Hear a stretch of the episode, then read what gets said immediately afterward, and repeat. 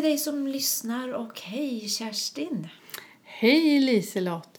Tänk, det är femte gången vi sitter här nu och pratar med varandra. Ja, härligt! Ja, Och prata med mikrofon emellan oss, det är vi inte så vana vid. nej. Eh, Du hade ju varit i Japan sist vi sågs då. Har du hunnit landat något efter det eller hur? Ja, det har jag absolut hunnit göra. Alltså så är det ju alltid när man reser eller när man är på en utbildning eller vad man är på. Alltså det är massor med intryck som ska smälta. Ja. Och du då? Vad har jo, du gjort sen jag har sist? inte rest så långt men jag har rest lite runt om i landet kan man säga. Genomfört några utbildningar för personal. Eh, Mycket har det varit tema lågaffektivt bemötande och jag har också haft mm, ganska många anhörigföreläsningar nu på sista tiden också så. Och också träffat många som lever med demenssjukdom och fått fylla på på det sättet också. Så, så. Men jag ser fram emot dagens tema för du väckte tanken lite i förra avsnittet där med det du hade med dig från Japan då. Eller hur? Ja, levnadsberättelsen tänker du på. Ja. Mm. Så jag, jag tycker att det är ett väldigt viktigt, om jag nu får kalla det för verktyg för Mm. oss inom äldreomsorgen. Absolut. Vi behöver kunskap om den person som vi vårdar. Om jag nu backar lite till Japan igen när jag var där. För det var ju så att jag föreläste där. Och jag var också och besökte ett par verksamheter. Och då frågar jag. Vad har ni för kunskap om personen som kommer till er? Mm. Och det man räknar upp då, det var ju allt det här medicinska. Okej. Ja. Och det är vi nog ganska duktiga på många gånger, att räkna upp det medicinska. Men att se individen, se vem är den här personen, hur, hur är den här personen van att ha det, van att göra. Ja. Vet du Kerstin, när du berättar det här så, kommer jag, så väcks en minne. En person som du och jag träffade, en man på en dagverksamhet där vi jobbade. Och hennes hustru hade varit iväg och skulle lämna honom för första gången på växelvård för hon behövde vila lite. Och så kom hon till oss och så var hon väldigt ledsen. Mm. Och då sa hon just att de frågar bara efter allt medicinskt, de är, vad han har för sjukdomshistoria. Men ingen frågar ju efter vem Kalle var. Nej. Kom, minns du det? Ja, det minns jag. Ja, och då ska vi prata mycket om att vi ska ha en personcentrerad vård. Men hur enkelt är det om vi inte har någon kännedom om personen och tidigare vanor och Nej, men så. det går inte. Vi, vi, måste, vi måste försöka ta reda på mer bakgrund om, om vad som har varit viktigt i livet, hur man har hanterat svårigheter. Alltså Vi behöver veta både det som är väldigt positivt Mm. men också det som är svårt för att inte gå i den fällan. För att inte utsätta den vi vårdar för sånt som är svårt. Nej. Och många gånger förstå varför en del olika beteenden kommer för att det kanske ligger något bakom. så. Mm.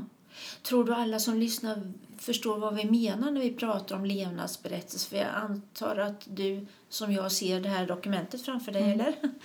Nej, det, det är jag inte alls säker på att vi gör. Men om jag får dra ett exempel också varför det är viktigt att ha lite bakgrundskunskap. Och det var så här att jag, jag träffade en person som flyttade in på ett boende där vi hade väldigt svårt att, att hjälpa henne. Mm. Hon, det spelar ingen roll om klockan var sju på morgonen eller om klockan var elva på förmiddagen. Hon ville verkligen inte gå upp. Nej. Och eh, ja, vi kunde ju ha tagit upp henne mot hennes eh, vilja. Mm. Eh, Men det ska vi ju inte göra. Alltså, vi ska inte hålla på med tvång. Vi måste hitta ett sätt att motivera så man vill gå upp. Mm. Vi hade samtal med en dotter Mm. om hur, vad visste dottern om hur hennes vanor såg ut hemma när- innan hon flyttade till boende. Och dottern hade ganska god kunskap. Så hon berättade om att ja, men mamma hon brukar gå upp väldigt tidigt och väldigt tidigt var vi fem, halv sex på morgonen. Ja. Och då brukar hon gå och hämta tidningen i brevlådan. Hon brukar sätta på kaffet, hon brukar be sig en macka. Ja, Hon tar morgonrocken på sig och så går hon på toan. Mm. Och sen så tar hon sin macka och kaffe och sin tidning och så går hon och sätter sig och läser och, och dricker det här morgonkaffet. Och hon hade ingen tidning med sig för hon kunde inte läsa längre. Nej. Men vi diskuterar ändå, kan vi skapa de här rutinerna och hur, hur skulle det gå till? Ja, det skulle kunna gå till så att nattpersonalen faktiskt får en signal om att hon är på väg upp till toaletten. Mm. Så hon fick ett rörelselarm. Ja. Och då gick de in med kaffe, macka och sen dottern beställde tidning igen Okej. under en månad för att se. Ja, men vi, vi provar och utvärderar fast att vi visste att hon inte kunde läsa. Mm. Och det, det som hände var ju så fantastiskt. För när nattpersonalen kom in då, hon tog gladeligen på sig den här morgonrocken. Hon satte sig i sin älsklingsfåtölj som hon hade med sig till boendet som hon hade suttit i hemma. Mm. Fortsatte att läsa sin tidning tills personal som började på dagen kom. Och sen kunde klockan vara åtta, halv nio. Då tog hon gärna på sig. Ja. Hon tvättade sig. Vi hade hittat hennes rutin, Ja. vad hon hade gjort. Den här morgonproceduren och Mm. blev igenkännande. Mm. Mm. Och de här procedurerna och det blir ju viktigare ju äldre vi blir, även om man inte har en demenssjukdom. Då, Mm. Att man får, kommer in i rutin och helt avgörande kanske för den som är sjuk också. Så. Ja. Så är det ju. Och, och också, om jag har lite ledtrådar till ditt liv, till den som är sjuks Mm. liv, så kan jag också ja, men jag kan hitta namn på Ja. Barn, på barnbarn. Jag kan hitta namn på ställen där man har bott, där man har det. jobbat, vad man har jobbat med. Mm. Och då blir det också en känsla av gemenskap, att ja, men du vet något om mig. ja, tryggheten. kan jag nog lita på.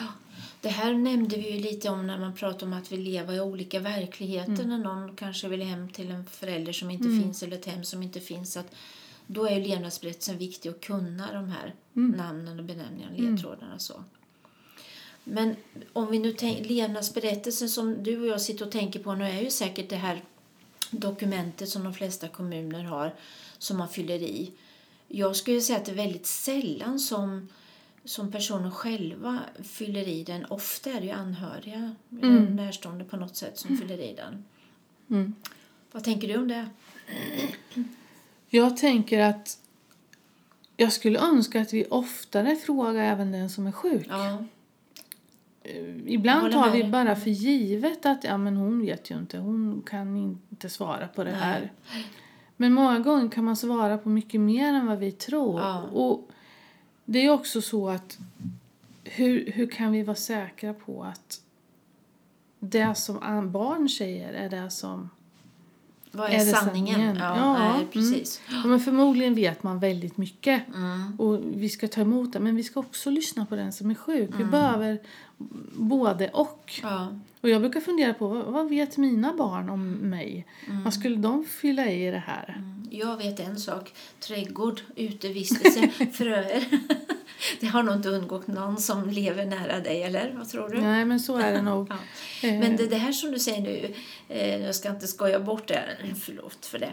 Eh, men det- är ju så, när, som du säger med barn, det är kanske så att jag har inte fyllt i det, eller jag har inte, förlåt, fyllt i, jag har inte berättat för mina barn det som jag är jätterädd för, eller något som jag varit med om som har berört mig väldigt mycket, som jag kanske skäms över, för jag kanske vill skydda mina barn. Men sen om jag blir får en demenssjukdom så kan ju ofta de här försvaren släppa. Så jag kan inte hålla inne det här längre och då kommer det upp till ytan. Så det är ju inte alls säkert då att just mina barn vet vad står det här för? Vad har jag varit med om? Så, vi, Eller hur? Nej, men så är det ju. Och, och jag vet eh, på servicehus där man har haft en grupp där man har samtalat om levnadsberättelsen och var och en har också fyllt i sin egen Ja. innan man har en demenssjukdom. Och, och då får man ju det ifyllt som man vill själv. Ja, precis. Och det som var lite häftigt i den gruppen det var ju också det att man ville dela med sig. Så man ville berätta för varann sen. Så här blev en väldigt trevlig samtalsgrupp. Ja. Ja, och det blir ju en bild av personen på ett helt annat sätt när man får det här ledtråden. Och levnadsberättelsen, då tänker vi ju liksom i, i text att man skriver ner. Men sen kan ju också bilder, foton och allting sånt där berätta våra saker, berätta mycket om oss också. Våra kläder, hur vill man ha det och sådär. Men det är viktigt att få hjälpa personen att bevara den man är verkligen. Men, men sen tänker jag också precis det här som du sa, vad är sanning? För vi måste ju kunna ta med, ha det i tanken om vi tänker att vi är vårdpersonal som läser en sån här berättelse, att det är någon annan som har skrivit det.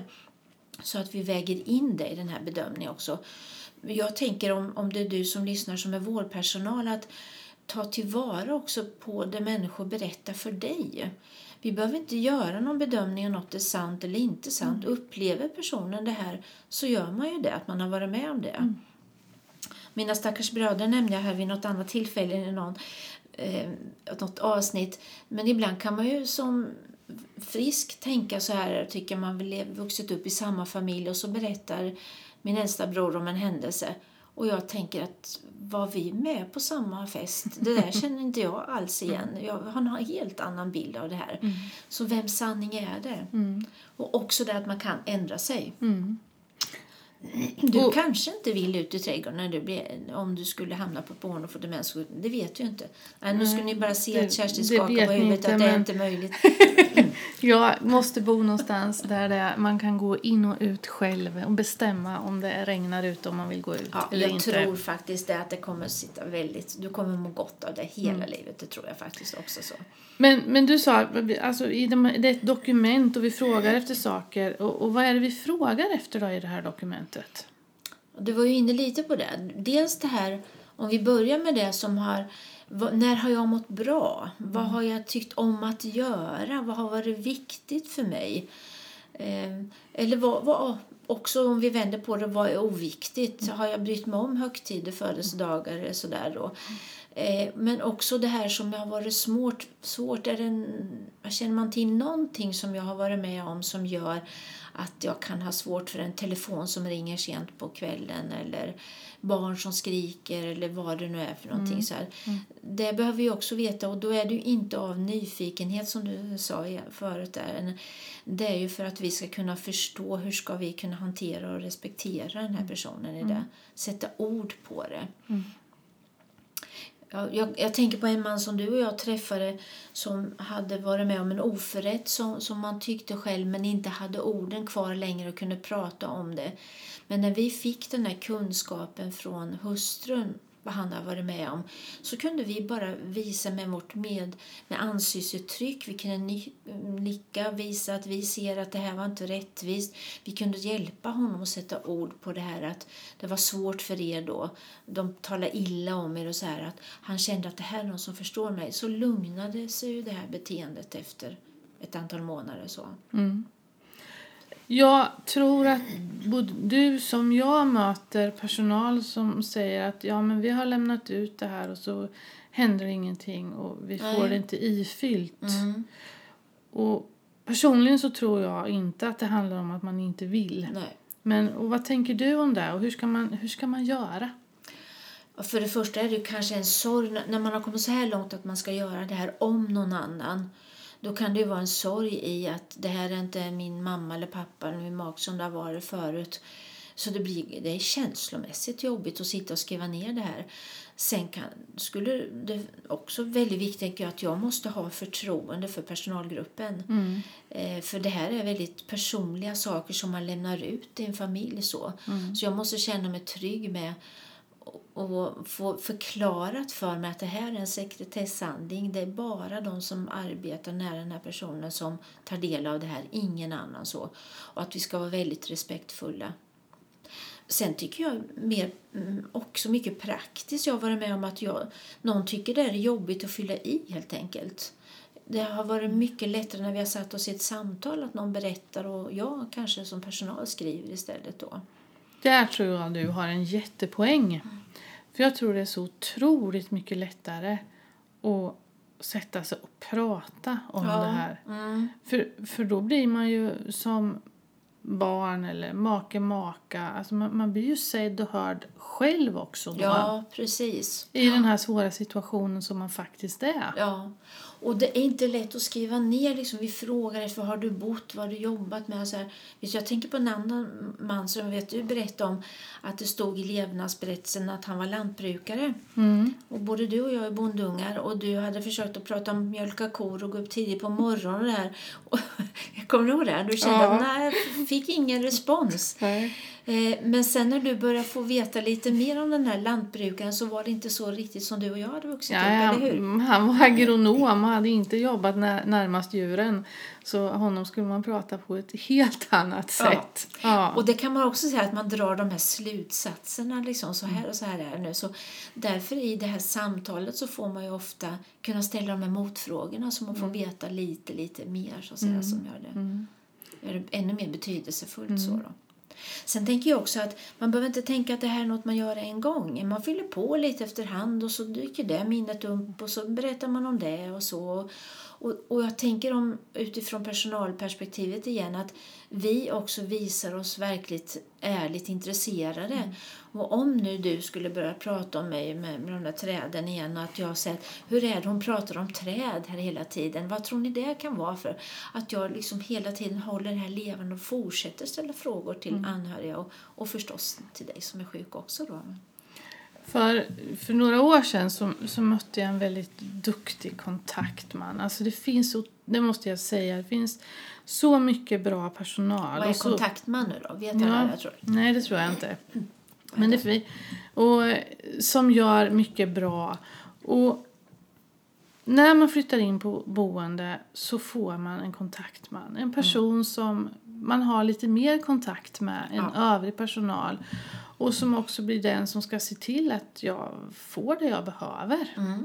Kontaktmannen är ju inte alltid där, men alltså det är den som har lite extra ansvar. Och lär känna dig lite extra bra. Ja. Mm. Och i det här fallet så var det så här att det här var en person som hade flyttat in på boendet och hade bara ganska unga anhöriga. Mm. De, de var i övre tonåren. Ja. Och de sa vi känner inte mamma, vi kan ju inte fylla i det här. Det, Nej. det går inte. Men, men hon eh, var sån att hon ger sig inte så lätt. Så hon frågade just, kan vi sätta oss ner i ett samtal? Mm. Det slutade med att de satt ner i tre samtal. Inte så, det var inte så långa samtal, men det blev, blev tre gånger. Mm. Hon frågade också, får jag dokumentera i det här levnadsberättelsen? Och det fick hon, så hon gjorde det. Och efter de här tre gångerna, och det hon fick till svar från de här barnen är så fantastiskt. För de svarade, inte visste vi att vi visste så mycket om vår mamma. Mm. Mm. Från att tycka att det här är ett omöjligt dokument att svara på till att faktiskt ha gjort det på ett väldigt bra sätt. Mm. Tack vare kontaktmannen. Ja, att man inte ger sig då. Om vi rundar av det här avsnittet nu då eh, så gör vi som vi brukar göra. Att vi lägger in, eller ut säger man, på Instagram eh, på vårt konto där Demensdialogen några rubriker kanske då med tips att det här är viktigt att ta reda på. Och sen tänker jag också på det här eh, som en sammanfattning av det vi har pratat om också. Om, om det är du som är personal som lyssnar på det här så tänk på att motivera och förklara varför vi behöver den här och håll det här som ett levande dokument så vi får fram personen. Är du anhörig så tala om om du behöver ha hjälp eller om du vill göra det på något annat sätt om, om personal kan hjälpa till eller hur du vill göra det här. Och är det ett boende där man inte frågar efter det här? Påtala det, absolut. Ja.